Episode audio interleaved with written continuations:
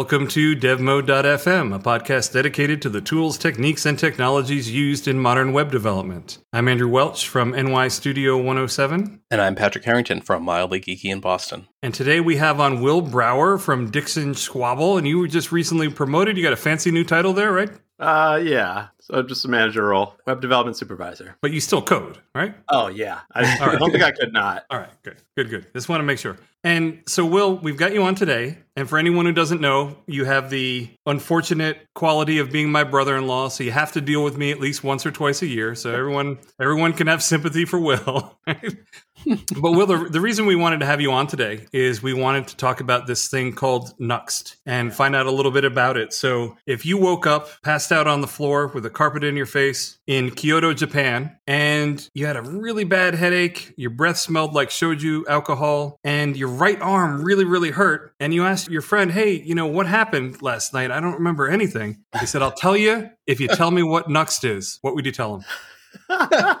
what? Oh, I, I love that. Like, I really want to hear the true life story of this of hmm. this one. But I, I, would have to tell my friend after my arm started feeling better if you're making websites and you want to use modern JavaScript tools and you happen to be a fan of Vue.js, then Nuxt is a great way to make websites that are really fast and really secure. And it's a super flexible framework you can work with to do that. So we probably aren't really necessarily choosing Nuxt, right? We're choosing Vue. And then because we're choosing Vue, we're choosing Nuxt. Is that kind of how it works? Yeah, exactly. You're in a whole new world when you're looking at the big frameworks that do things like Svelte or React or Vue. So if you're already comfortable with one of those, then this is taking that a little bit further. And they actually call Nuxt a meta framework just because it's Vue is still the framework you're working with, but Nuxt is sort of an extension of that and allows you to build different types of sites that are a little bit more opinionated towards what kind of Nuxt is geared towards. But the benefits are pretty nice once you start getting into it. So Nuxt is sort of adding a number of levels to make certain things easier, like routing and pages and rendering, and it's it's trying to take care of a lot of this stuff for you that you have to deal with yourself if you're using Vue. But I, I got a question for you though. Can't we just build sites with HTML, CSS, and if we're using Craft Twig? Why do we need Vue? Why do we need Nuxt? How does this help us? You really could just you're you're really doing a lot of the same things. If you're to the point where doing eh, we use Craft a lot or our company I work in and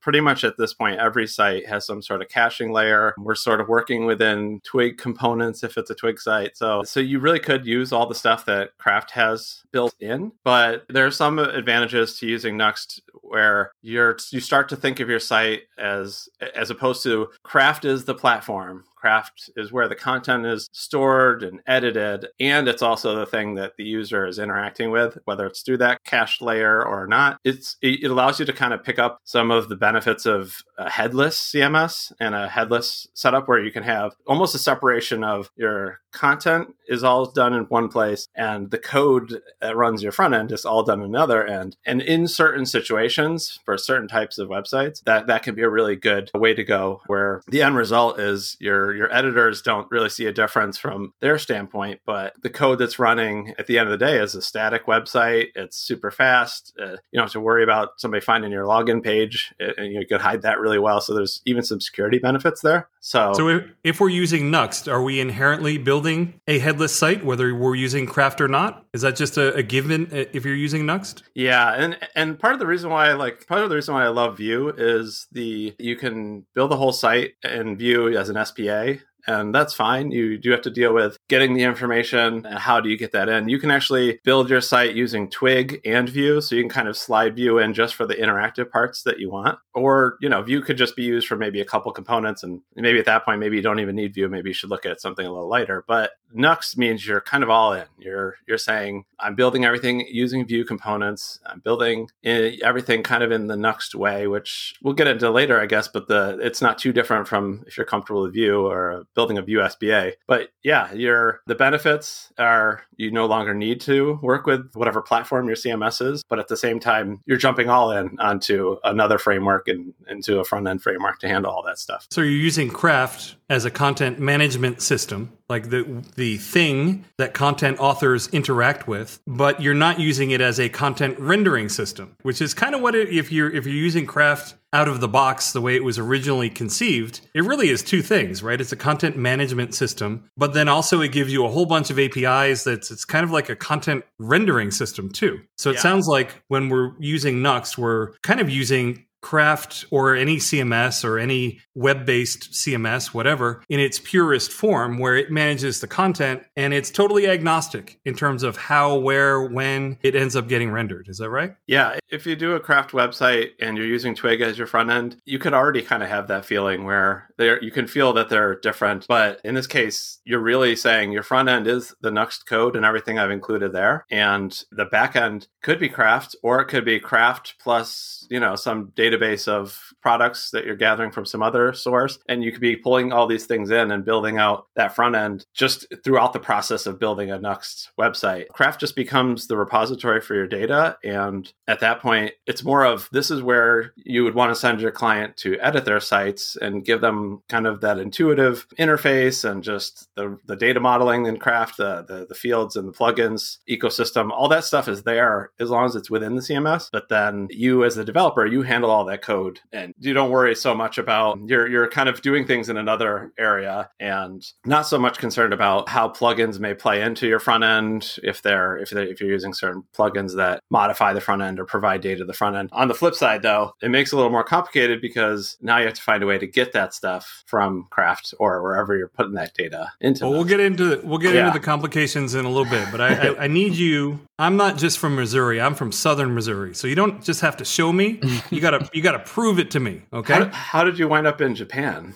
That's what I want. It's I, I got on a plane, you know, back when we used to be able to get on planes, you know what I'm talking about? So my question to both of you, I actually want to give both of you a shot at answering this. I've been developing in Twig for the last, I don't know, let's say four years, right? I'm a developer. I make uh, marketing sites for clients. I use Twig and Craft CMS on the back end. Why? What benefit am I going to get? It sounds to me, at least from what I've been hearing, that I'm going to be taking what I already know and I'm going to be throwing it out and I'm going to be replacing it with something that does the same thing. So why? Tell me why, Patrick. You first. Why?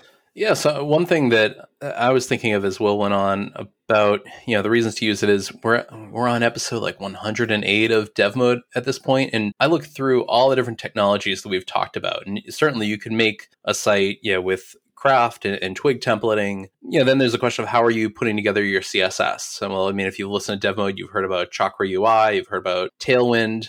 Any of those are going to require some sort of a build process. Maybe that's through webpack and nuxt uses webpack under the hood. If you're looking to do an advanced build system Nuxt is going to give you that right out of the box. So anything you've been meaning to check out or use, there's probably a plugin for that'll let you bring that in and load it really easily. So today, yeah, you could be just spending all your time in Twig, but then whenever you want to write some CSS, you're jumping out into some external files that are kept separate from your Twig, compo- you know, your Twig templates. You're swapping in between those. With Vue, you get single file components where in a single file, so if you're coming from Twig, think about like a Twig partial. In this file, you can have your template code, your script code, if you have any front end handling you need to handle, and your style code. It all comes bundled in one little file rather than having, I have my Twig over here, and then in my source file, I, in my source folder, I have some, you know, PCSS, and then I have some JavaScript or maybe TypeScript. Instead of jumping all over the place, you get one little file all together. This gets you just into this Vue single file component way of building things where every component you have is a single nice file and when you're doing any sort of refactoring or code cleanup you don't have to look through three or four or whoever knows how many places to kind of clean up your code and maintain your code let me see if I understand what you said. I'm gonna. All I heard was I don't want to have to learn Webpack, so I'm gonna learn something else instead, so I don't have to learn that other thing. no well i mean nuxt you really don't have to know webpack at all to use nuxt No, no, no. But that's Um, what I'm saying. That's what I'm saying. You said that one of the reasons to use it is, it has a build system built into it, right? So you don't have to you don't have to learn that. However, if I'm coming at it from the point of view of I don't know Vue and single file components, and I don't know Nuxt, I don't know any of these things. I still need to learn all this stuff, right? I still have a whole bunch of stuff I need to learn. So I've kind of moved what I need to learn. So why is it worth why is it worth learning Vue as opposed to using this stuff that I'm using already? Uh, I mean, I think because so much is going into the front end and people are expecting sites to be dynamic. They're expecting things to just work in the front end nicely the way they are on any other site out there with with respect to components on your site that are all talking to each other and working together. And you can certainly do that in Twig. You, you could do that with something like Ben Croker's Sprig. Yeah.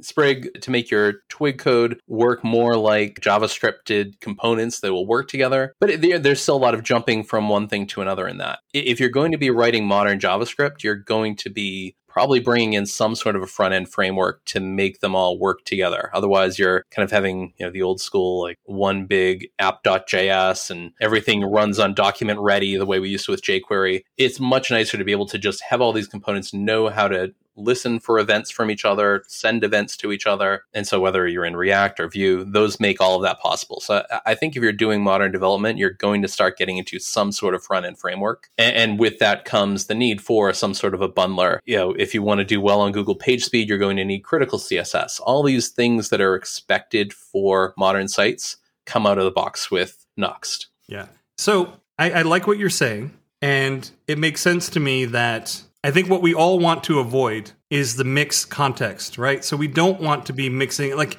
yeah, you can start by adding some Vue to your Twig code, and, and that works. But you, uh, everyone reaches a point, and I'm sure Will, you have gotten there too. You reach a point where it just gets unwieldy and ugly. You know what I mean? So as soon as you start adding a couple of Vue components, and then you have to get the data from Twig to Vue and Vue to Twig and back and forth, I think we can all agree that what we really want to avoid is this mixed context thing where we're mixing and matching stuff all over the place. So it makes sense to me that that would be a huge advantage to using Vue. Is that if you're already all in on one of these front end frameworks, here's something that will give you this one platform that you can use to write everything. So, well, I'll put the same question to you. I'm an experienced Twig developer. What benefit am I going to get by moving that whole half of my development and spending all that time to learn Vue and learn Nuxt? What is going to motivate me to do that? What are the benefits? Oh, you did mention one of the big things where if you're used to doing something with a lot of interactivity and you were going to use something like Vue or some some other front end plugin, I've done this so, so many times where you get a whole bunch of data out of craft and you put it into twig as a big json blob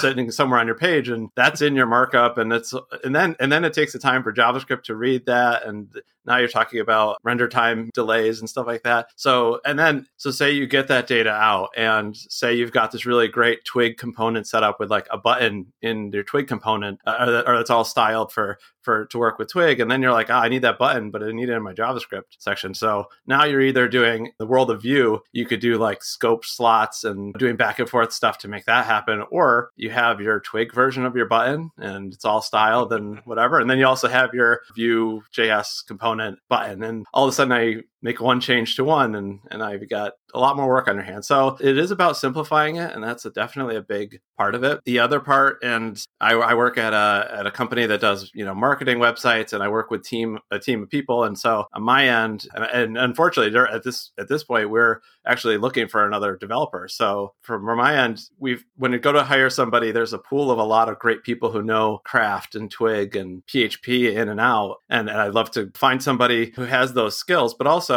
if I'm looking for somebody who knows JavaScript JavaScript and knows Vue, I'm looking at a, a wider pool of people. So yeah, you're um, comparing a pond to a lake. kind of, and, and and so then then it's the question of could you learn craft later, or could you learn twig craft and then learn how to work with vue on top of that and and that's not really the best reason to do it but but that's a factor from somebody like me who works with i think it's a huge reason though i think that is a huge reason not just from a hr resource management hiring point of view but also for yourself, for developing your own skill set. How widely applicable is this skill if I was to enter the job market? If one of our kids grew up and they just graduated from college and they're like, Dad, I want to be a web developer. Should I learn Twig? Or should I learn Vue? It's a no brainer, right? You know what I mean? Yeah. I would 100% tell them to learn Vue, or I mean, I might tell them to learn React, you know, to, depending, whatever. But the point is, not only does it make it easier for you to hire people, you've got a bigger pool of talented people that do stuff. You also have a huge ecosystem that is building stuff for this environment. And then also, just you are getting better at a skill that is more broad and more marketable. I don't think there's any way you can understate that. I think that is a huge selling point. I think there's that, and then for me, I'm I'm a person who I want to know how the things under the hood or work under the hood. I want to know what does Twig do? How does that work with Craft? How does Craft's PHP setup work? How does craft plugin. So I want to know the whole the whole way through, and I want to know on the other side of things. And you know, when we're getting into Nuxt, I want to know what is Vue doing? How does Vue render stuff? So I want to learn these things, but I can recognize that some people are more comfortable. They're like, I want to do Tailwind and Vue all day, and right. I'm kind of okay with working with somebody like that if they're good at that, and they could, they don't maybe they don't want to ever learn how to do craft plugins and or modules, and that's fine. Yeah. Um, well, speaking of how you know you wanting to know how things work, you mentioned before how you had JSON encoded a blob and like stuffed it into the DOM to and all that kind of stuff. Mm-hmm. I, uh, I, I'm pretty sure that this is still the case, but at least until very recently, it was the case that that is how Nuxt works already. So when you are building something that is a universal app, it will pre-render, and we'll, we'll get into this down the road and, and we'll explain it all. But it will pre-render it on the server, but then a blob of data that is used to hydrate the JavaScript is actually injected into. so it's actually doing that thing already. It's literally yeah, doing. It puts in a nice thing. little payload.js, so it feels a little less gross. But yeah, it, it it's the same. It does thing. that. You're right. And as you fly around from page to page, you know, without page transitions, it's using a it's payload.js to deliver a big JSON blob of the data you need. That being said, we'll talk about static generation and why it's really nice if you can get your site working with that. But let me see if I can summarize, and maybe you can think and see if I you left out any points that you wanted to make. But it sounds like benefits in moving to something like Nuxt is that You'll have a unified model for doing front end development. You'll be working on a skill set that for you is widely marketable and also a skill set that for your team, you're going to be able to find more people that you can hire to work on it. And it's also something that allows you to componentize the things that you're working on into nice single file components. And you're also building this on the shoulders of giants. You've got many levels up. So it's taking care of a lot of stuff like the build system for you. Is that does that sound pretty reasonable? Are there any others you'd like to add in terms of reasons why I might ditch doing my front end in Twig and learn how to do it in Vue and uh, Nuxt? Yeah. So I, I, one more thing that we're talking a lot about the developer experience, but also kind of the, the client experience. One of the big things that, that we run into is we're working with big enough clients where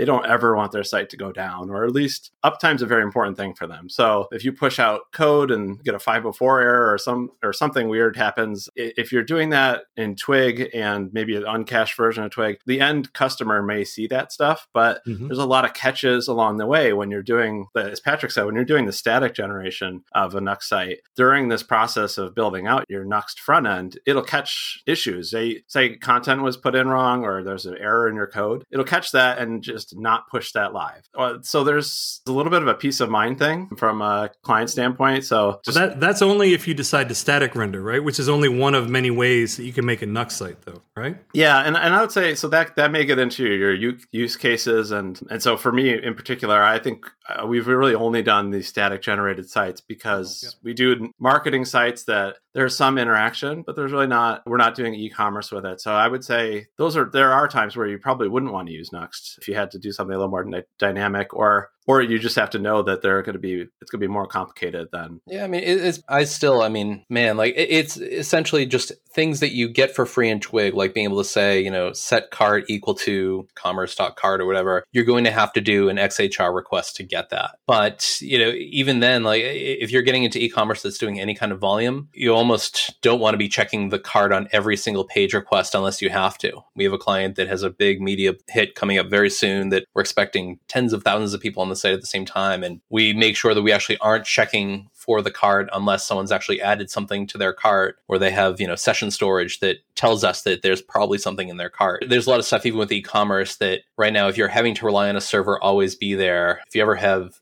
serious traffic that can really put a lot of stress on a craft or any other server let's take a step back though because i think we're getting a little ahead of ourselves because i want to get into the things that are deficient as well but I think we should talk about the different ways that you can use Nuxt to render things because I think it might be a little confusing to people that have never uh, seen or approached this before. So, and you, both of you, correct me if I'm wrong on this because I know you folks have done a whole lot more with Nuxt than I have. But essentially, you can render your sites three different ways. One is you can use generate, which is what Will is doing, which is effectively like Gatsby, right? Where it does a static generation where it builds all of your pages and then you deploy all of your pages, or, or your pages get built somewhere. They can get built on Vercel or they can get built on Netlify or, or whatever. So that's one way where you're all you're deploying is the static HTML. Yeah. And then another way that you can do it is a universal app. And that's where it actually runs an Express server, a Node.js web server on your server. And that's what handles the requests, just like Nginx might handle the requests that are coming in for PHP when you're using Craft and that will render that payload we're talking about so the front end JavaScript can hydrate. And that's universal. And it's called that because it runs on the back end and on the front end. And then the final way is as an SPA, where it's 100% client side.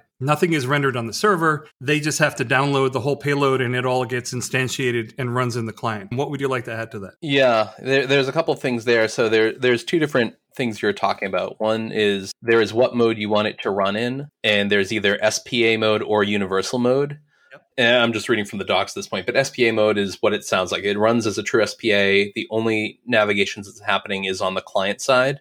Yeah. You're you're not talking back to the server. Like I, my guess is, you're just getting a whole lot more put into the JavaScript layer to allow all that routing to happen without ever talking back to the server after that initial request. And then there's universal, well, you which could though. You could be doing GraphQL requests and other things. Oh yeah. Oh well. I, I mean more the um you know the, the front end of Nuxt. right, Um, right, you're, right. you're almost certainly making GraphQL calls back and Yep. forth. And then there's so SPA versus Universal. Univor- Universal I think is the the better bet because it has server side rendering, client side navigation. It's kind of the best of both worlds where it is putting more on there for server side rendering for that SEO boost. Then in terms of targets, you also have like what is your deployment target? Do you want to deploy to a server side where you are still going to be keeping, like you said, an Express server up there that is fielding the requests and dynamically talking to GraphQL on every single request? Or are you doing static generation where you are quite literally just going over a list of every single URI on your site, pre-generating that all up front, generating the HTML, generating the JavaScript, and dumping that out into a distribution folder that you then can throw up on a CDN or wherever else you would like it to run. So there's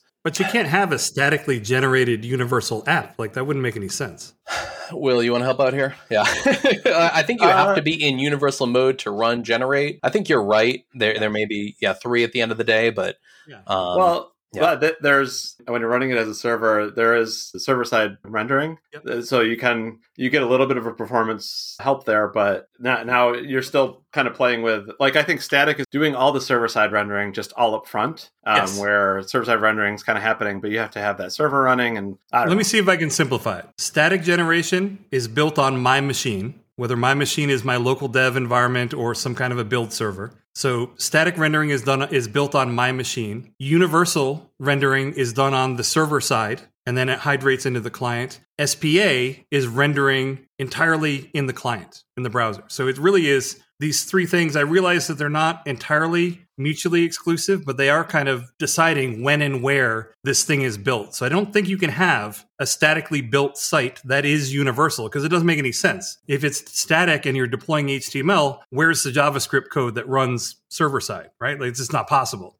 you know, um, but those are essentially the three places that these things can run. And and Will, you have decided that you want to be using the the static rendering of stuff. Why is it you decided to do that, and what benefits are you seeing from that, and then what downsides are you seeing from that? the biggest benefits is uh, we're you know, not to keep going back to it, but when we build a craft site that's in Twig, we almost always use something like there's the fantastic Blitz pl- plugin that does static rendering of your Twig pages and makes the customer experience a lot faster because you're hitting HTML pages that have already been rendered. Or you could add do something like depending on your server setup, use something like fast CGI caching or something like that. Which eh, so we're at the point where almost every site we go through the trouble to do the static, do some sort of static caching. So we're kind of we're kind of t- taking that and instead of doing in the DevOps side and on the server end, we're kind of leaning towards this Jamstack and and doing the static version in Nuxt. But the types of sites that we're building lend themselves to having everything is is is usually pages of content and Yeah. they're usually static. They don't really change where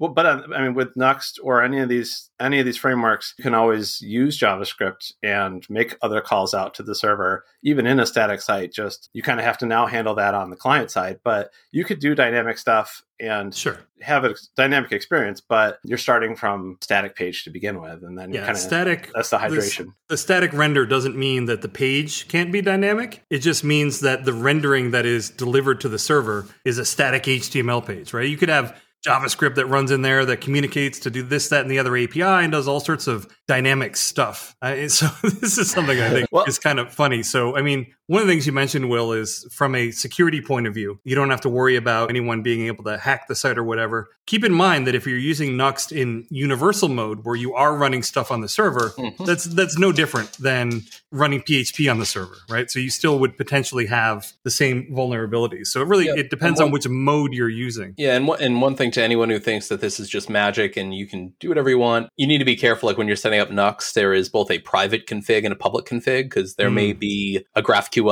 token that you only want to use in the back end when you're running behind the scenes, but you would never want exposed to the front end because if someone finds that and starts playing around, maybe they could get to content they're not supposed to, or maybe even run mutations they're not supposed to if you're really reckless with how you've set it up. Um, and they, they let you have both a private config and then public override. So if you want to use a separate token on the front end, you can you can fill that in you still need to be careful. You're not, you know, leaking API keys or anything. You're, you're putting it all out there and you want to be really thoughtful about what is and isn't making it to the front end when you're doing something like this. Well, with that kind of thing, and you can then start to leverage things like Lambda functions and, you know, what they call like serverless or Netlify calls it Netlify functions. But at that uh, and and now let's we're we're getting the point of let's recreate PHP again. You know, yeah, I know. Um, but but no, this, this, is this is great. Will this is totally relevant to what you're talking about. This is so, absolutely hilarious, Will. So Netlify, that hosting company that we know and love, they sent a tweet out the other day that said, We'd love to share a new concept we've been exploring with Jamstack. Check out this RFC and take a look at distributed persistent rendering. And they're talking about, you know, this fantastic shiny new thing called distributed persistent rendering. And essentially what it boils down to is that it will build the page on demand and then serve up a cached version. And I sat there and I looked at it and I'm like, wait a minute, wait a minute, wait a minute. This is what we have been doing for decades in terms of the lamp stack with a fast CGI cache or varnish cache or whatever, which is where it gets built on demand and then it gets cached. And I'm just, I'm looking at it, I'm like, all right, it's cool that they're going to do it, and that's wonderful. But let's not talk about this like it's some crazy new technology. You know, just files. well, and they, you know, they're giving it a name so that they can.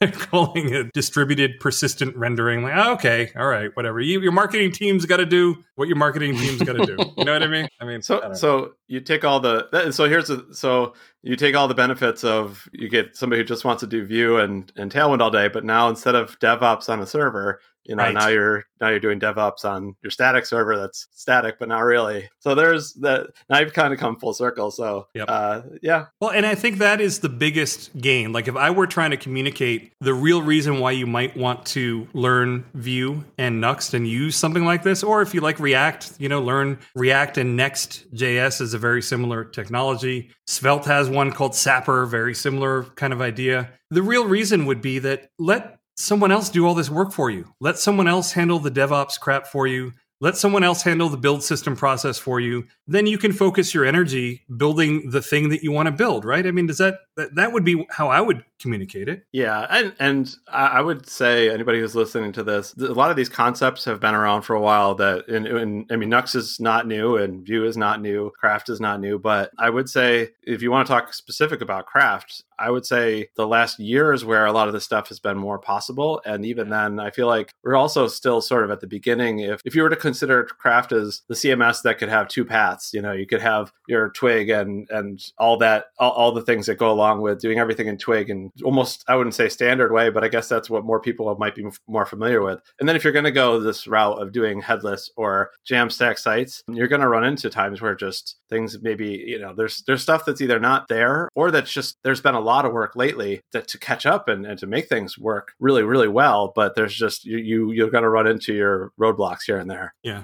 which is not just the game that our kids love to play, right? It's actual actual real world problems or roadblocks. So here's the thing though. This all sounds really exciting and interesting. That's the other thing to keep in mind is that if you are doing your front end development with Vue and Nuxt, you don't have to use Craft CMS on the back end. Maybe it's not the right fit for a particular project. Maybe you really just need like some simple data in an Airtable database somewhere, or you need simple data in forestry or, or, some other thing like that. This gives you the flexibility that you can build the front end in this thing that you know, and the back end can be whatever you want it to be, which I think is kind of empowering. And from a future proofing point of view, being able to swap in and out the right tool is probably a really good thing. But we we've been talking about the benefits of doing this and the the cool things, but I want to know what the downsides are. Like what am I going to lose if I throw out all of the stuff that Craft provides me in terms of APIs for rendering stuff in Twig and for doing simple things like you were saying, Patrick, adding to the cart. Mm-hmm. What am I going to lose, Patrick, when when I move and I get rid of I lop off the whole head?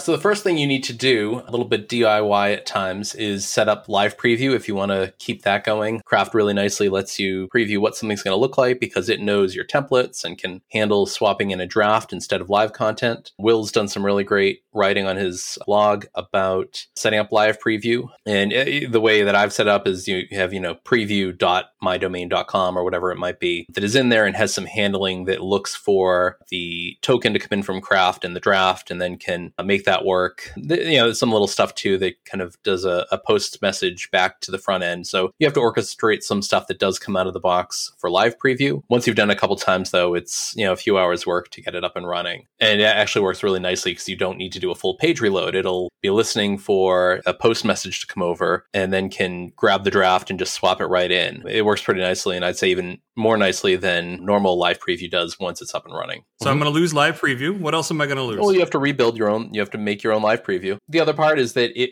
if and when the client saves their content, you need to rebuild the site if you're if you're building it statically. So you might, you know, let's say you're running it with Buddy, you would have a you'd use Craft's webhooks to say, you know, on entry save or category save or whatever, fire a webhook over and have Buddy start rebuilding the site. And depending on the complexity of your site, that could take could take a minute, could take three minutes, could take 10 minutes, maybe even longer. It all depends on how much content you have. Now I effectively mm-hmm. have two servers, right? I have one for craft for the content, and I have another one that is serving the website somewhere. Exactly. Yep. Uh, well, maybe you, you, could. I've done this with a couple sites now where you end up putting everything out on one DigitalOcean or, or AWS server, and it's just deploying a, another vhost to that. So you may not need a second server. Another way you can do it is with you know DigitalOcean has their app platform. Netlify would let you deploy. So eh, that way, you know, you're not having to think maybe a, a full on server, but more something that can deploy for you without having to worry about that server architecture. And if you're doing the static generation like Will is, mm-hmm. you can have the actual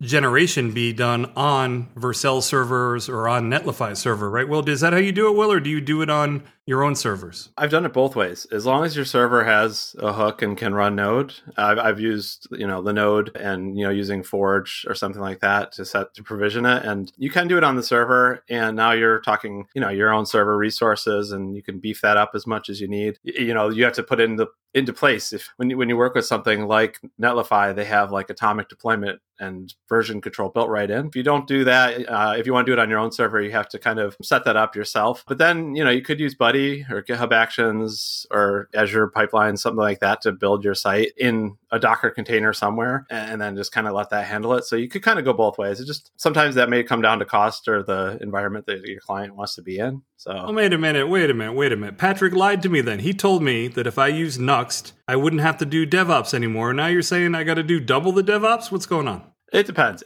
and you know if you go if you go the route of something like Netlify or uh, Vercel, it's you, you kind of pay to, for them to make it so you don't have to do the DevOps. But if if you want to go real cheap, you know you could host you could host a website, DigitalOcean or a five dollar Linode. Your CMS at that point because your CMS, if you're doing the static generation, it, your CMS only needs the resources for your content authors and depending on your what you're doing with like uh, image transform processing or something like that you, you need the resources and memory to do that. But you could actually run a pretty big site on like a five to ten dollar a month linode setup and then you then you add in maybe five dollars for object storage and then and then if you have then your static host you could probably get away with it for about 10, 15 to 20 bucks that scares really the cheap... hell out of me, Will. That scares the hell out of me that, that I'm going to be running a, a full on node based build system that builds every page on the site on the same site that's serving pages to my clients. It scares the hell out of me. and and, and the same server that people are going to be entering content. That that scares me. But but it adds to the flexibility though, because uh, the other the flip side is I don't know if I forget the prices, but I would, you know, I think twenty dollars a month per person or something. You can have a Vercel setup where it, you you literally just it takes five. It, you have you you just have to connect GitHub, say what commands and what folder you're running out of, and it's pretty much done for you. I mean, spinning yeah. up a new website project is a piece of cake, but you pay for that. Okay. That's the jam, though, man. I That's really, the jam. it really is. It really is the jam because if you're doing this, I think to not have to do a whole lot of work, it's just so much nicer to be able to say, okay, you know, how many workers do I want to be able to build this thing? And then you hit a button and it just goes and builds it, and you don't have to worry about the infrastructure. You don't have to worry about anything. Like I, that, that is the jam. You know. Mhm. Yeah. Well, what else do we lose? Because I'm looking here, I'm looking at Craft CMS documentation, and I'm seeing hundreds, hundreds of filters and functions and tags and all this kind of stuff. That all goes away. So what is is that a problem? Well, uh, okay. And Andrew, you you you had a talk at one of the dot all craft, you know, the Craft CMS conference. You had a talk a couple years ago. Now, Don't before break the fourth wall, man. well, anyway, you had a talk that was that was saying whatever you did in PHP, you know, you have to re whatever you solved in PHP, you have to now solve in JavaScript and in a different way. And and I think about that a lot when it comes to getting data out of Craft as I'm doing content modeling. And now I'm thinking, okay, I got to maybe I'm going to use this plugin and I got to make sure I can get my data out through GraphQL now. And I got to make sure that I'm going to be able to get the data in a way that I can use it in my Nuxt front end. So you do have to think about that stuff. And one of the things I think that's tough, again, I wouldn't say that this is all brand new, but there are still a lot of plugins that either don't have the support or that they're very focused on the Twig setup and, and they don't Mm. really have a lot of support for the GraphQL stuff because uh, partially because I think the developers behind it may may want to add that in when they can or, or or whatever. But one of the things I found myself is to me as somebody who's done some plugin development and some custom module development, I found it hard to find how do you get GraphQL working in PHP and in a plugin. And and I started going down the rabbit hole of now I have to kind of learn all about GraphQL and resolvers and all the things that I didn't think I'd have to learn. But so I think plugins still kind of need to we'll, we'll get there eventually but i think the support is the thing you, you have to consider when you're picking a plugin now and as far as you know all those filters and the twig stuff you do lose some of that but there are kind of workarounds to to kind of make that stuff to kind of retain gain- it but you're doing it yourself again You gain JavaScript, and then you also gain all of the node packages, right?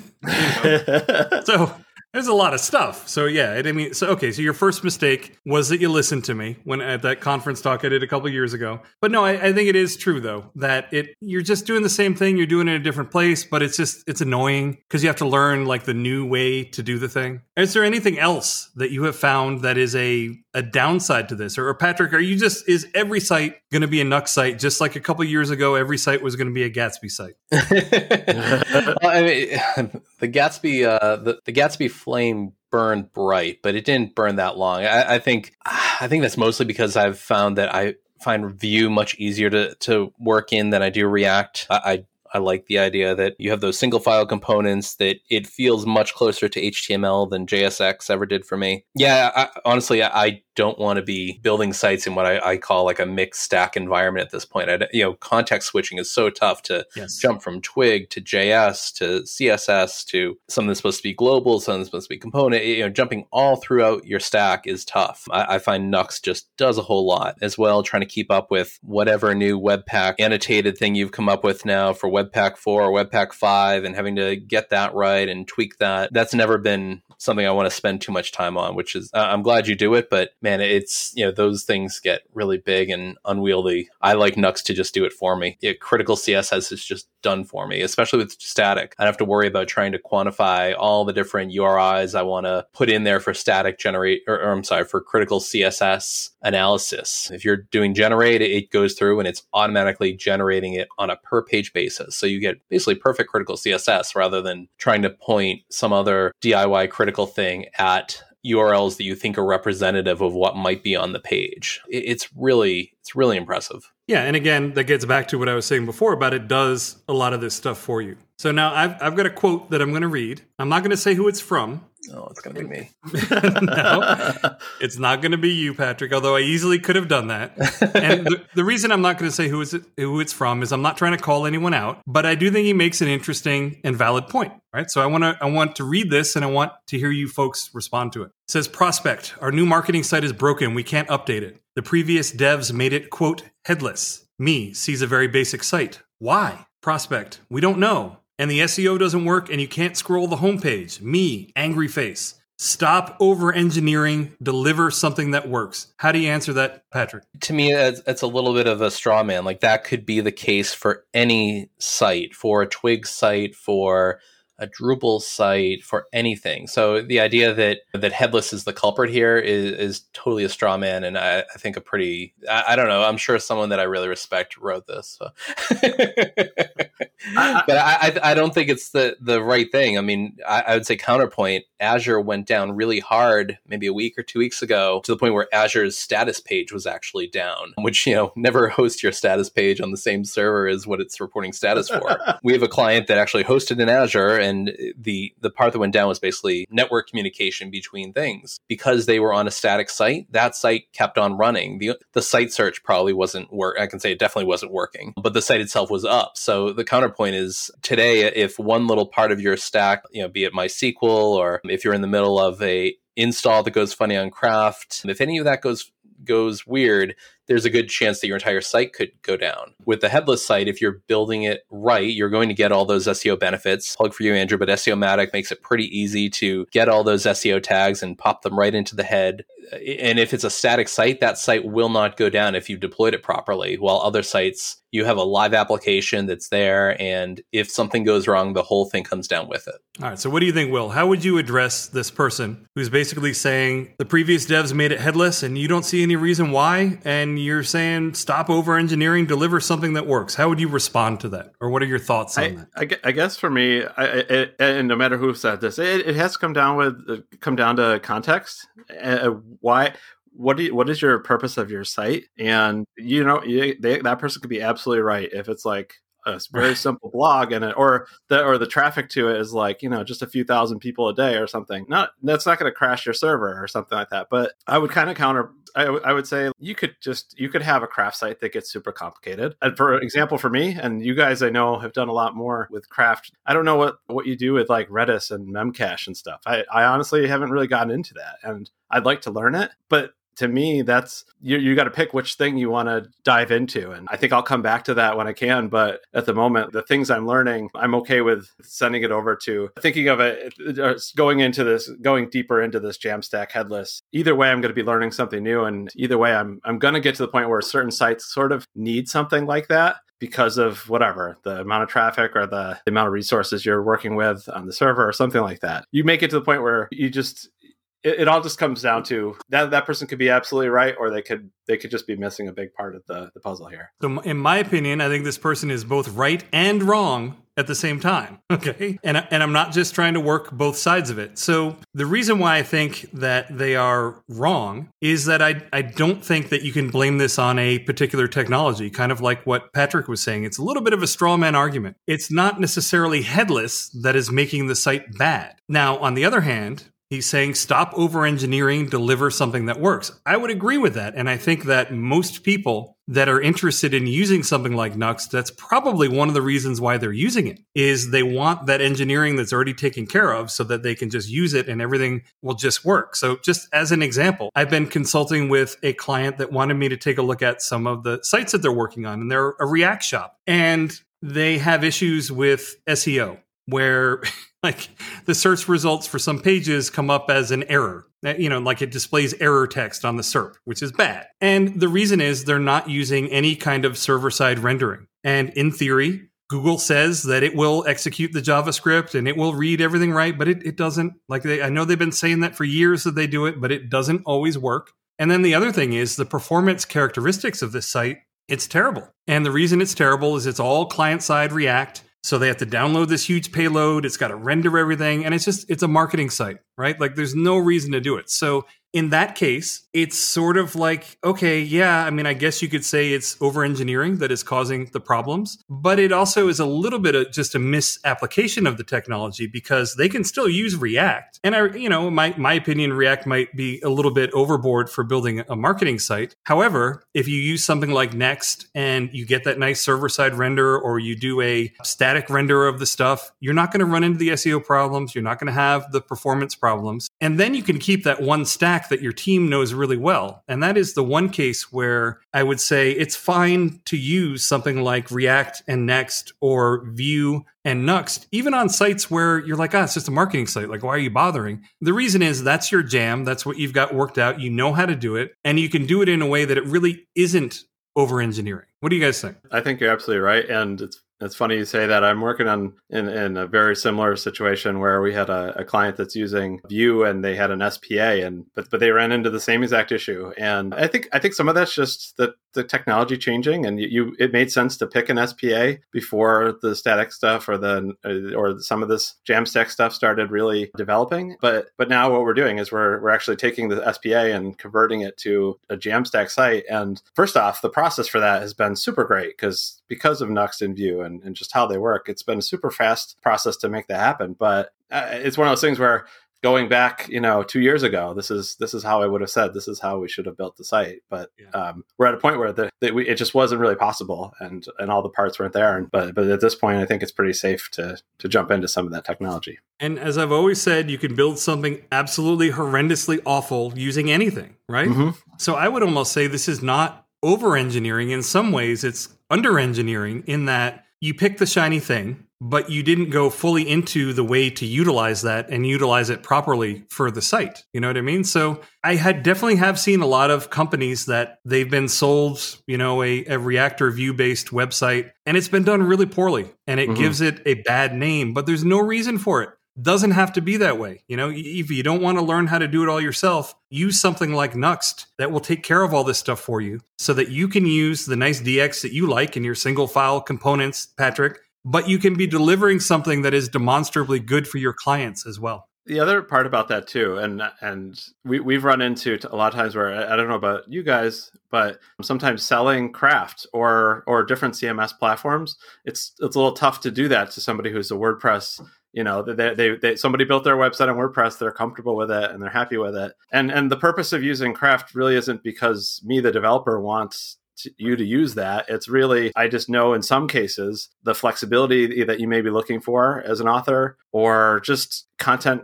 uh, authoring experience it's going to be a little bit better than just you having to, to figure your way around this crazy WYSIWYG or this old wordpress site from like you know five years ago. So the nice thing about switching to something where yes it is a little more complicated to to add a different front end onto things but it also could be the thing that, that, i think the biggest benefit is you just have that flexibility i could say i'll take your wordpress site i'll make it work as a headless site and then maybe someday we'll move you off of wordpress into whether it's craft or just a different right. cms or down the line if, if you really love your website but you start to run into issues or limitations as a Nuxt site it, once you've already made established that you know your backend cms platform is just a place to put content, then swapping out the front end to whatever future thing is available at the time, it's a lot easier. So that benefit makes the argument about it being over engineered. That that that benefits much better from I think from a client's standpoint, in addition to the developer standpoint. So Patrick is still on the honeymoon period with Nuxt. So I'm gonna I'm gonna ask it now. Patrick, fourth site now. So I I, I think we're past the honeymoon. Like we're, no, you're not.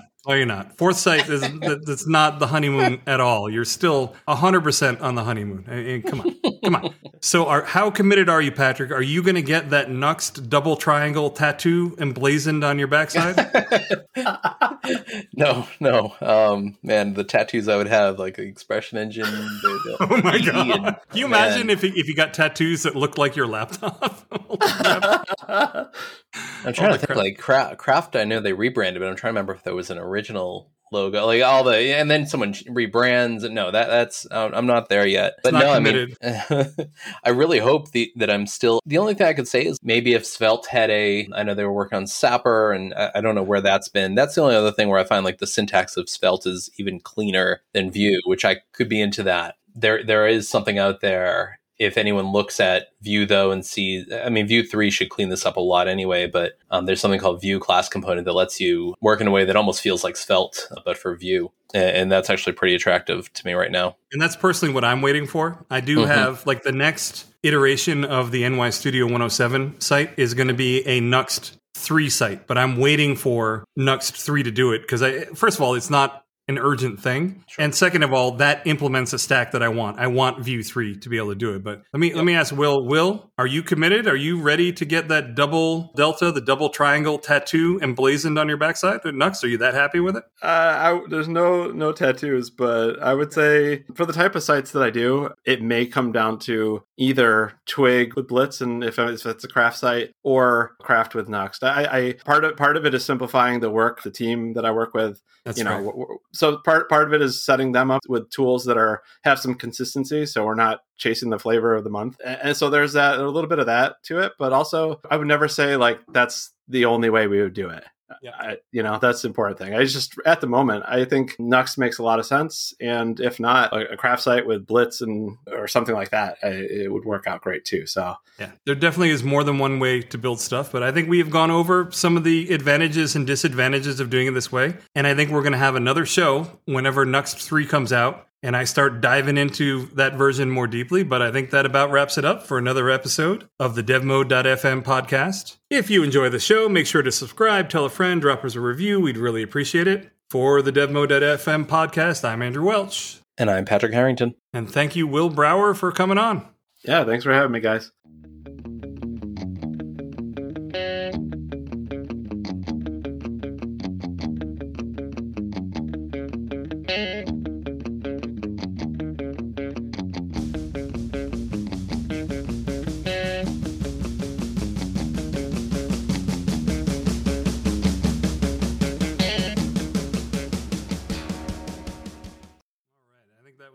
Fantastic. And, and I'm going to tell you real quick, Patrick.